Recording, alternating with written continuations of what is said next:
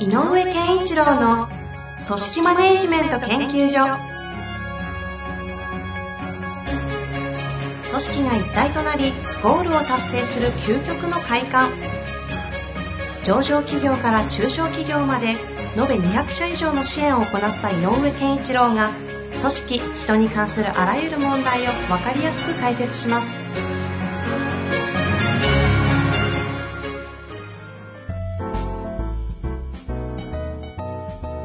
こんにちは、遠藤和樹です。井上健一郎の組織マネジメント研究所。井上先生、よろしくお願いいたします。よろしくお願いします。さて、今日も行きたいと思いますが、はい。今日の収録がですね、え配信される頃にはもう9月に入るところなんですが、今日でも東京はすごいむちゃくちゃ暑いです。そうですよね、今何度ぐらいですか ?35 度とかの日ですか、えーと私東京はのところは練馬なんでね、37度。マジで？うわ、そ練馬れすごいですすね。はい。なんかね、ああ、そうですか。山と海とのうん両方からのこのく空気の流れがちょうど停滞するとこで、ゲリラ豪雨とかも多くて、へえ。うん。だから暑いんですよ。もうでも、収録をする限りだいぶ爽やかな雰囲気で、あの、いらっしゃいます今ね、あのエアコンつけて そうですよねか。らね。まあ、ひ変わらず、あの、大好きな炭酸を飲みながらの収録になりますけど。炭酸です。じゃあ早速、いきますか？はいはいもなんか最近あったりしますか？あ、えっ、と、大丈夫ですよ。なんか、ね、あの、最近やっぱりこう、リモートでね、えっ、と、面談する方増えて、はいので、まあなんかこう、なんだろうな、えっ、と、意外と一対一の面談って、そんなにはね、あの、まあ、経営者の方と会ってやったりはするけども、はい、はい。なんかこう、なんかリモートでやってるとどうしてもこう、ちょっとなんかこう、面談って感じになるじゃない、ええええこう打ち合わせというよりも。うん。だから、あのーなんかこう、面談経験を、面談という体験をなんかたくさん させていただいてる感じがあって、面白いですね。それは、面談と、なんですか、その、打ち合わせの違いは、井上先生としては、なんか、境目なさそうなコンサルあのね、なんだろうな、えっ、と、どちらも同じ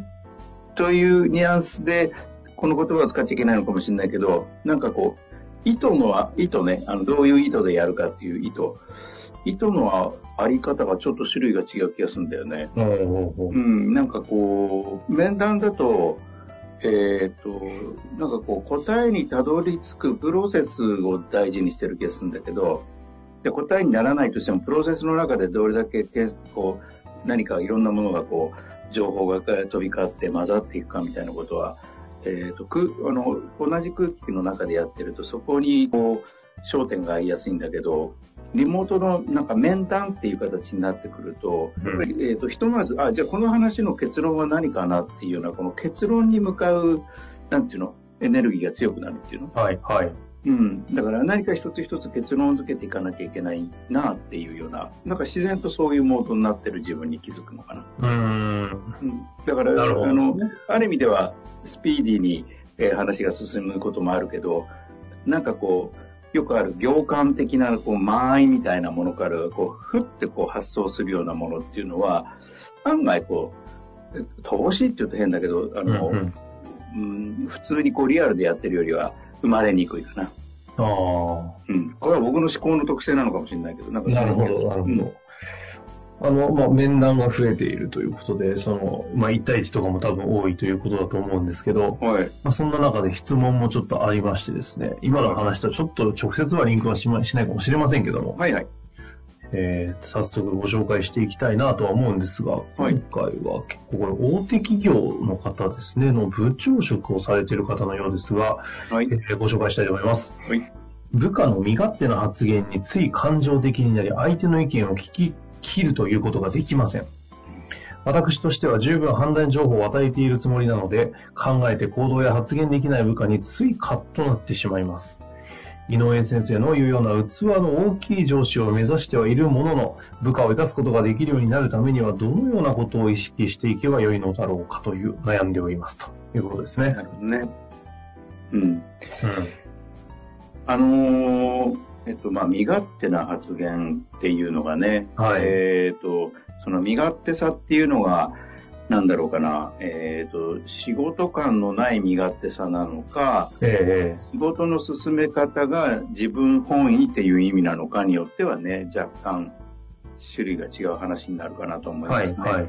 うん、例えば、えっ、と、えープライベートな部分とか、えーそういうものを優先して何か滞ってしまったりとかしてるっていうのと、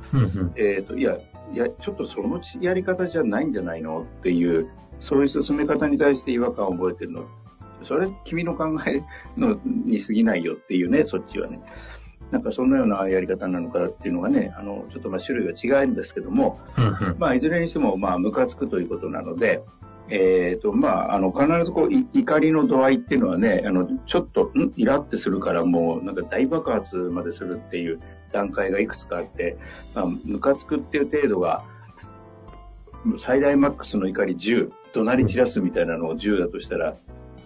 いくつぐらいの点数をつけるムカつき方なのか、ちょっと自分の中でね、まずこう、見ていただきたくてね。はい、はい。まあ、それが3点、3点レベルかな、4段階かなとかってね。えっ、と、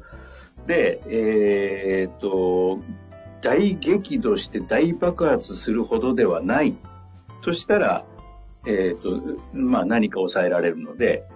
あの相手が言ってることに対しても共有をしてる部分はあるので、例えば、怒り4レベルですねって言ったら、4レベルの怒りで収まってる理由っていうのがあるはずなので、うんうんうん、それなんだろうなって。えっ、と、まあそんなことも考えてみるのも、い一旦自分を落ち着いて内観するのにはいいかもしれないな、なんていうのは一つですね。これだから、えっ、と、一旦内観する、距離を置いてみるっていうための行動なので、解決策ではないんだけど、なんなんかムカつくけどな、なんだろうな、これって。でもなんかこう、いい加減にしろお前って怒鳴っちゃうほどでもないよなと。うんうんうんたらなんだろうって、ちょっと考えてみると、まあそっかそっか、まあ、いや、よ結局その、すっごい大リスクにまではいかないから、まあいいのか、みたいなね。で、するとその、えっ、と、この人にとってみれば、あ、リスクになるってことは怒りなんだなと。もっとでかい。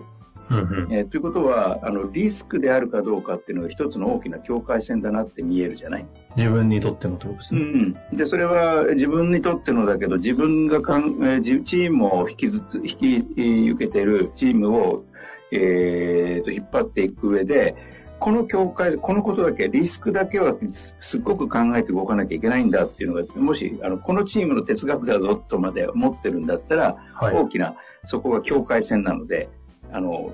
えダメにかないいいい方向で考えられるのか絶対ダメかっていう境界線なので、うんうんまあ、その境界線を越えてんだったら、えっ、と、もし越え、越えてるんだとしたらね、はい。えっ、と、なんだ、怒鳴っていいとかという表現の方法は別として、大きな怒りになるのはしょうがないんじゃないですかっていうのもある。でもその時には違うと思うよっていうのははっきりもう言っちゃえばいいと思うね。でもこの人が何か、えっ、と、いまあ、相手の言うこともちょっと聞いてあげなきゃいけないかな、モードがあるので、ムカつきながら、まあちょっと聞けないなっていう自分の、うんに対してのこうちょっと反省的なうんうん。振り返りのをしてるんだと思うので、まあなんかじゃあ聞いてあげなきゃなっていうんであれば、その今、今リスクっていう例で言ったけど、境界線の内側にいる話だから、まあ、えっ、と、大いなる怒りをぶつけるものでもないなということなんじゃないかなっていう推測を今してますと。はい。ますね。で、えっ、と、とはいえ、ムカついているので、えっ、と、怒り、マイナス感情の裏側にあるのは、やっぱり自分が大事だと思っていることが潜んでるから、それに触れているので、えっ、と、まあ、この方がね、あの、身勝手な発言をする部下が、えーそのやってることによって何を失ってるのかはちょっと感じてるものがあるんだろうから、失いそうとかね。うんうんだから、その身勝手な発言に対して、えーというよりは、その言ってることによって起こる結果の推測みたいなものが、いや、だとするとこうなる可能性はないかなっていう問いかけをしてあげないといけないのかなと思いますね。え何、これは何を言いたいかっていうと、うんうんえーと、言っている発言その、例えばこうなんですけど、とかって言ったことは、何と、何勝手なこと言ってんだろうって言ったときに、えーでも、その人にも必ず、あの、それを言ってる理由があるので、うんうん身勝手な発言だろうが、言っている理由があるので、えっ、と、そっちの方で、あの、えっ、と、話さないと、えっ、と、まあ、解決できるかどうかというよりも、解決に向かえないよね。うん。解決すべき内容かどうかはちょっと置いといて、でも、より、えっ、と、近い、解決に近い方向に向かうっていう、えーためには、相手がなんでそれ言ってんのって、その発言によって相手は何を得るのっていうことに、こう、至らないといけないので、えっ、と、まあ、聞けないという状態だから、えっ、と、さっき言ったような、ちょっと内観した上で、まあ、でもなんて言ってんのかなっていうのはちょっと、えっ、と、推測、もしくは、えっ、と、聞いてみるという、そこへアプローチする必要はまずあるんじゃないかなとは思いますね。これあの、この部下の方ですけども、感情的になって意見を聞き、えー部下が身勝手な発言をするうん。っていうのは、それに対して感情的になってますけど、うん。えっ、と、身勝手な発言だと解釈しているのはこの上司じゃないですか。そうそう。ということと、えー十分な情報を与えているつもりというふうにも思ってるのもこの上司と、うんあと考えて行動や発言できない部下にイラッとしますも、まあ、どこまで事実ベースなのかわからないんですけど、なんかここの辺の要素がなんか一貫してちゃんと部下に行かれてないなという感じがするんですけど、この方に何が起きてるのかがよくわからなくて、これはここどう、どうし、何に向かってこの人は何をすりゃいいんですかね？えっ、と、だから、この人がムカつく裏にある、この人が大事にしてる考え方は、やっぱりさっき言自分で考えて行動するっていうこと。で、考えるっていうことに、いろんな人のこ周囲の状況とかよく見ろとか、っていうことだと思うのね。で、うんそういうふうにしなきゃいけないからって言って、情報をたくさん、こう、こういうこともあるから気をつけなさいよとか、もう言ってるんじゃないかなと思う。だからこの人が大事にしてるのはそこだと思うんだよね。で、僕は身勝手に見えるのは、えーうん、ちょっと思いがもうちょっと周辺までいかないと、えっ、と、いけないんじゃないと。例えば相手のことを考えてないよねとか、うん。そんなことしちゃったら、えっ、と、会社にとってはどうなのとか、もっと広い視野で見てほしいよとか、えー、だからそういうことなんじゃないかなと思うんですよね。すると、この怒っているものを使って自分の中に何を大切にしているかをちょっとまずは判断、見ていった方がいいよねっていうのが一つですそう、だからさっき一番冒頭言ったのは、でもこれ怒鳴り散らすほどじゃないよねっていうのはなんでっていうことだね。だか、ら、例えばで自分で考えて周囲の状況ももっと鑑みなさいっていうのがこの人の今いムカつく裏にあるんだけど、うんうん、でも怒鳴り散らすあのマックス10の怒りではないとしたら、なんでっていうことがあって、もし仕事上でマックス10になるときって何って考えてみなさいっていうのはこのこの人の内観。冷静になるための一回考えてみると、もう今のムカつき方はマックス10とすると俺としては4か5だなってなったときには、なんで10じゃないの？って言ったときにさっき言った、いや、結果としてリスキーではないから、っていうんであれば、あ、リスク判断が最後の壁な、あの、大きな、えっ、と、境界線なのねっていうのが一番最初に言ったこと。ああ、なるほど、なるほど。で、境界線がそこで、境界線を越えちゃった話ならば、ムカつく程度で収まってなくて、もうその場で、例えば叱っちゃってもいいんじゃないっていうことを言ってるのね。なるほどき。ちっと。言い切っちゃうね、なんか違うぞって。のがいいんだけど、そうじゃない手前なので、だったら、えっ、と、ムカつくのは、まあ、一回内観した上で、でも、えっ、と、この方も、そういう周囲へのことを影響もちゃんと鑑みた上で自分で考えなさいという哲学があるから、えっ、と、相手はじゃあなんで自分勝手に聞こえる発言をしてるのかを、に今度行く行きましょうっていう話かな。なるほど。相手の、相手の側の、えー自分の基地から相手の基地へ渡ってみましょうって話なんだよね。うーん。で、えっ、と、聞いてみてもいいし、で、そこに、えっ、と、全然違う、えっ、と、周りのことを考えてというよりも、いや、この、これの方が、えっ、と、早い成果につながると思ってんですとかね。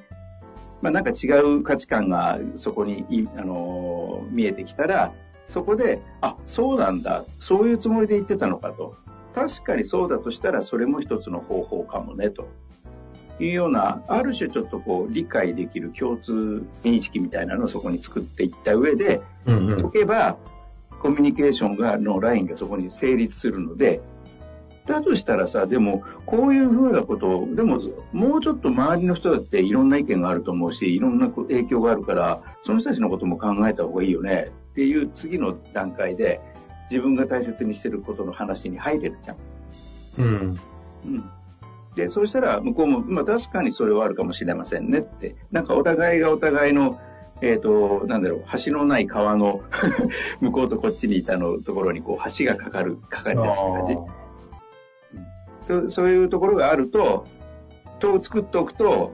えっ、ー、と、何が起こるかっていうと、この人がいつもちゃんと伝えてる、言ってるつもりなんだけどっていうのが、まあ結果今の段階だとまだ伝わってきれていないので、あの、伝わるこのラインを作るっていうの、パイプを作っておく。まあここで、さっきの例で言うと橋をちゃんと架けるって感じかな。この橋を架けるっていう作業が一番難しいんだけど、でも、ここをかけていくっていうのが大事なのよね。うん。うん、そのためにするべきことが、じゃあ、この状態で、このケースで言うと、怒り何点、何パーセントかなみたいなところから、紐解いていくといいのかなということなんですかね。ああ。もう少しちょっとあの、ぜひ具体的な質問あれあれば、またいろいろと細かくそうですね。ご回答もできると思いますので、はい。今日のお話を受けまして、はい。個別の質問ありましたらぜひお待ちしております。はい。というわけで、ありがとうございました。ありがとうございました。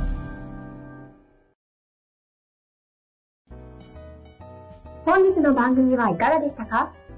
番組では井上健一郎への質問を受け付けております。ウェブ検索で井上健一郎と入力し、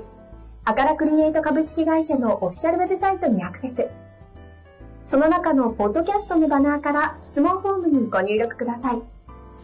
また、オフィシャルウェブサイトでは、無料メルマガや無料動画も配信中です。ぜひ遊びに来てくださいね。